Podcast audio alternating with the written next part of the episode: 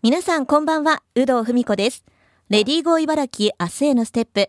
この番組では現代の働く女性を取り巻くさまざまな課題にフォーカスし、リスナーの皆さんと一緒に女性が生き生き働ける社会について考えていきます。さて、今回のテーマは駐在妻のキャリアについてです。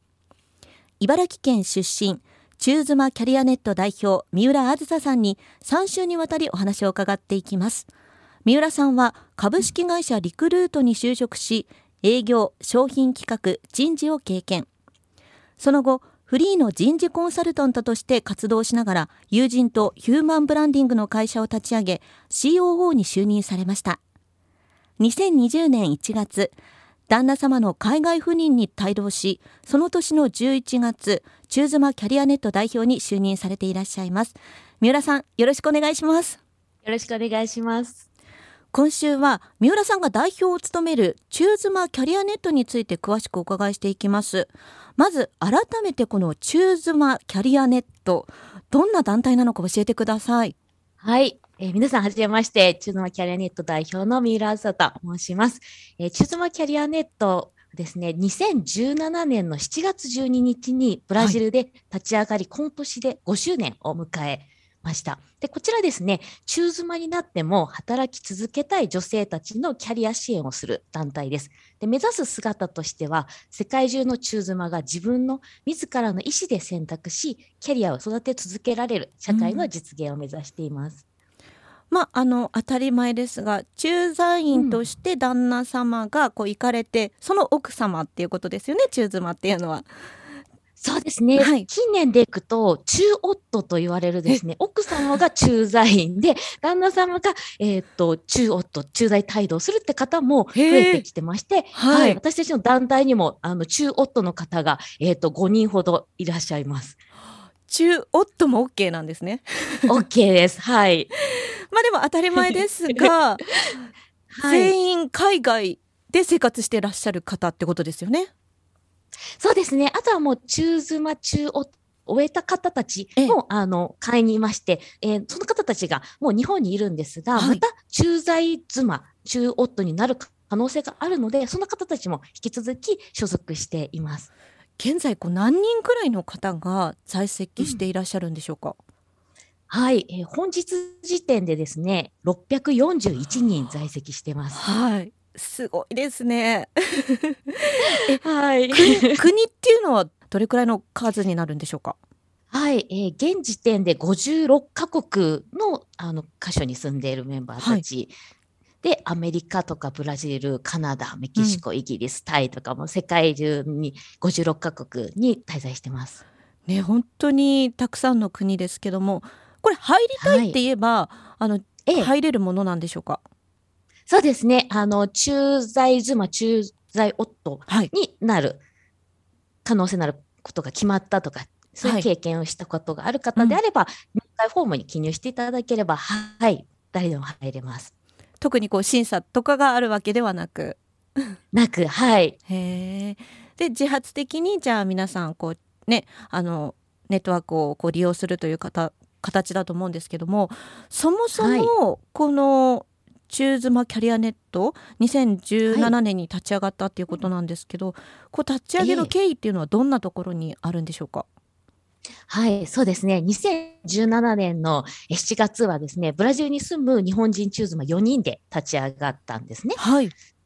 で、その頃でいくと働きたいという声が今では YouTube とかブログでも結構皆さん発信ができているんですが、うん、はい、その当時はまだまだそういう発信することがあまりなかったので、そういう仲間たちが実は多くいるんじゃないか、困っている人がいるんじゃないかっていうところで、はい、えーと、中妻がより活躍できる機会を増やしたいという理念のもとですね、うん、あの始めて、でわずかにかげつでにひゃくにん世界中からそういう団体を求めてたっていう方たちが集まりました。それまではこうなかなか発信できない現状だったということなんですか。うん、そうですね、やはりちょっとそのブログとか、まだ多分フェイスブックが、うんうん、あの今ほどその エスエヌエス がそんなに今ほどあの普及してないこれ匿名では出せるけど実名でなかなか出せない時代っていうのもあったと思うんですよね、うん、なのでツイッターとか、えー、と今で言うとリンクトインとかで時代がどんどん変わっていってるから個人の意見を発信しやすくなってきてるんですが、やはりちょっと時代背景のところもあり、うん、なかなかそういったこう発言をできる環境じゃなかったので、それを環境を変えなければって思いで当時のメンバーたちは立ち上げたと聞いています。うんで最初の国っていうのはブラジルだったんですね。そうですね、あのそれこそ中国とかシンガポールとかはすで、うん、にそういう駐在妻のコミュニティはすでにあったんですけど、ブラジルってあの数としては少ないんですよね、イギリスとかアメリカとか比べると。となった時にやっぱブラジルにいるメンバーたちがブラジルにとか南米ってないよねってところからあのブラジルでまずは働きたい女性たちを集めたいっていうふうに、はい、当時あのリモートワークとかこういうオンラインでの、あのコミュニティっていうのがなかなかなかったので、うん、まずはブラジルの人たちで働き続けたい人たちを助けたいって思いであったところ、世界かあのその時でも十何カ国の人たちが入ってきていただいたので、すで、はい、にその時点で世界中だったんですが、はい。で今もう本当にねろっぴゃくさんじゅうはちにんということで、はい、どんな風に活動していらっしゃるんですか？はい、そうですね、活動の柱としては大きくみっつあります、はい。えー、ひとつめがですねロールモデルの創出で、えー、最近電子書籍としてチューズマキャリア図鑑っていうのを出したんですが、まあ、こうなりたいというあのイメージをまずあのチューズマになるときに考えてほしい。でふたつめがスキルアップの支援で、例えば自分自身がチューズマになった時にこの働き方をしたいっていうイメージがついた際に、そのために必要な例えば資格取得だとか大学院進学とか経営者による事業戦略ワークショップとかインターンなどですね、機会をまあ提供してスキルアップをしますと、はい、でさんてんめでいくと、まあ、求人紹介、働きたい女性たちなのでこんなお仕事ありますよって求人紹介とか、はい、あとチューズマが終える時に皆さんもう一度再就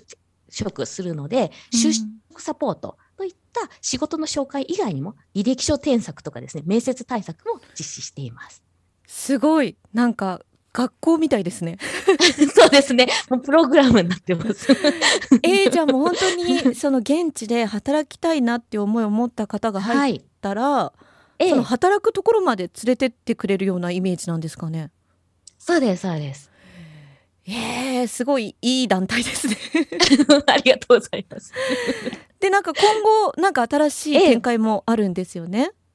そうですそうです、はい、あの今後ですね、今でいくと、まあ、ロールモデルってところであのもっとそれから広めたいってところもありまして、チューズマキャリア図鑑という電子書籍をですね、はい、しちがつじゅうににちから出してまして、はい、えー、と今ろっぴゃくよんじゅういちにんでお伝えしたんですが、チューズマじゅうまんにんいるんですね、はい、世界いちねんかんでチューズマになってる人が。なのでもっともっと、えー、とそういう人たちにもロールモデルを広げたいって思いがあり、電子書籍化をしたことと、あとチューズマのキャリアの実態調査っていうのも実は今まさしく先月さんじゅういちにちまで行ってまして、はい、チューズマといえばみたいなので、あるある巷で言われるあるある説ってあるんですよね、はい、年収が下がるんじゃないかとか、うん、復職できないんじゃないかって、そういう噂はあるけどそれは本当なのかっていうところで、復職できた人は何をしているのか、できなかった人は何が要因なのかっていう研究レポートを出して、チューズマ実態調査をこう世の中に発表するっていう動きを考えています。いやー、それも本当にね楽しみな展開ですね。そう、三浦さんは代表として就任されたのは、えっと、今年のそのじゅういちがつ、はい、あ、じゅういちがつ、えっと、にせんにじゅうねんのじゅういちがつにじゅうねん、はい、そうですということだと思うんですけど、はい、こう代表としてはどんなお仕事があるんですか？ええ、うん、そうですね、もうあの今で言うとチームがむっつあるんですね、はい、経理だとか営業とか広報とか、それの責任者を全部やりつつの運営をまず実施するっていうのと、はい、あと私自身が一番重きに置いているのは企業とチューズマをつなぐ役割で、うん、あの企業と新しい仕事を作ってくるっていうのをやっています。これはどんなものかっていうと、はい、あのイメージでいくと昔 ジェイアール 東日本であったすごい大好きなキャッチコピーがあってですね、はい、昨日のすごいを明日の普通にっていうのがあるんですよね。はい。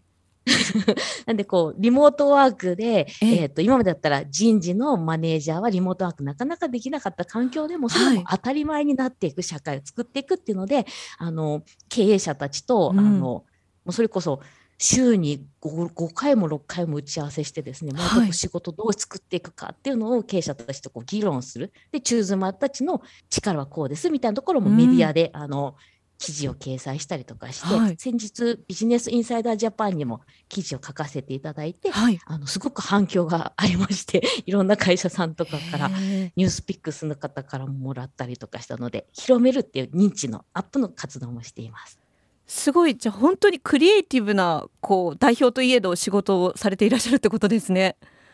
はい。えー、いやもうなんかどんどんお話聞きたいんですけども、お時間迫ってきてしまいまして、今週はチューズマキャリアネットについて詳しくお伺いしましたが、来週は駐在妻のキャリアの具体的な気づき方についても詳しくお伺いしていこうと思います。三浦さん、本当にありがとうございました。ありがとうございました。